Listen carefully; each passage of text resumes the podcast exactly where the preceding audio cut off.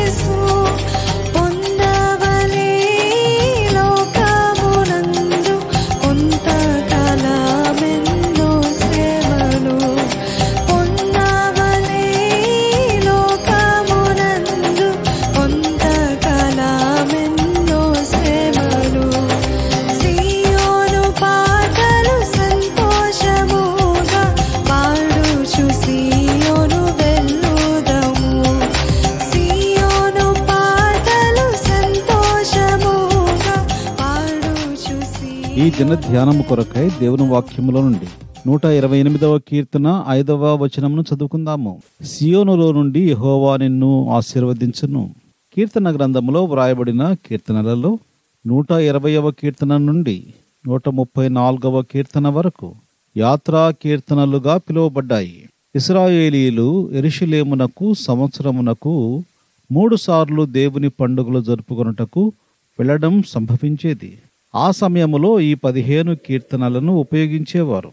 ఈ యాత్రా కీర్తనలు వారు పైకి వెళుతున్నప్పుడు పాడుతుండేవారు. ఈ కీర్తనలు పాడే కొద్దీ ఆత్మీయ స్థితిలో ఉన్నత స్థాయికి వెళ్ళినట్లుంటుంది.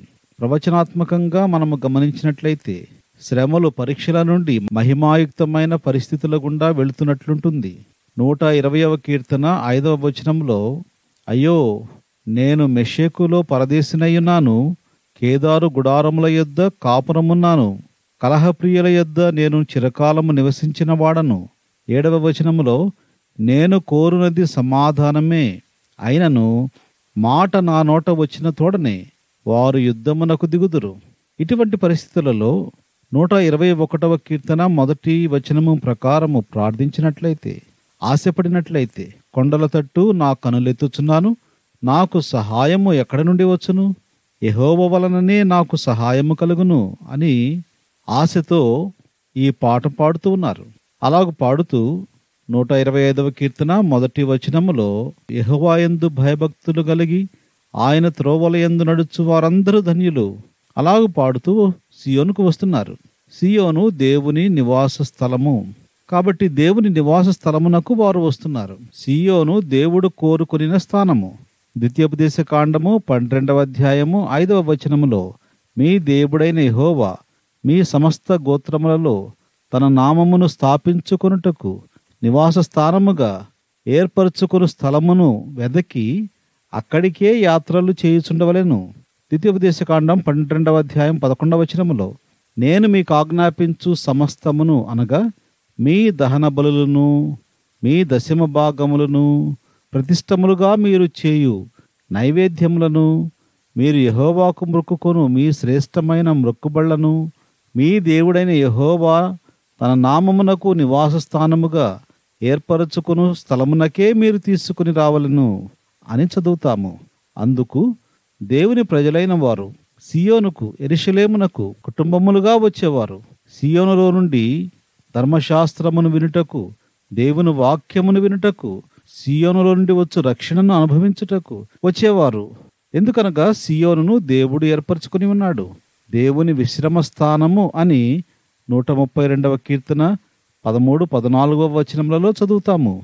సియోనులో నుండి నిండారులుగా దీవిస్తాను బీదలను ఆహారముతో తృప్తిపరుస్తాను అని దేవుడు అభయహస్తమును ఇస్తున్నాడు.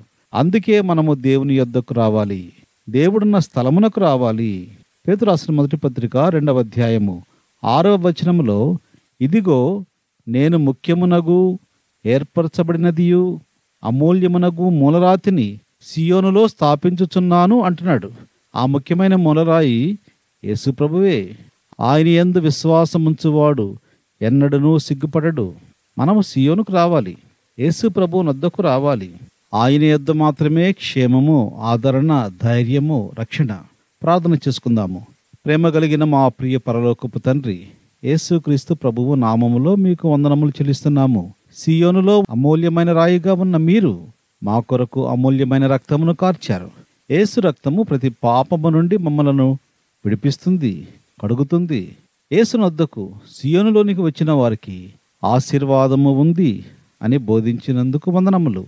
ఇంకా ఈ ఆశీర్వాదమును ఎవరైతే పొందలేదో ఈ మాటలు వింటున్న ప్రియులు రక్షణ అను ఆశీర్వాదంలోనికి వచ్చుటకు సహాయపడమని యేసుక్రీస్తు ప్రభువు నామములో ప్రార్థిస్తున్నాము తండ్రి. ఆమెన్. God bless you.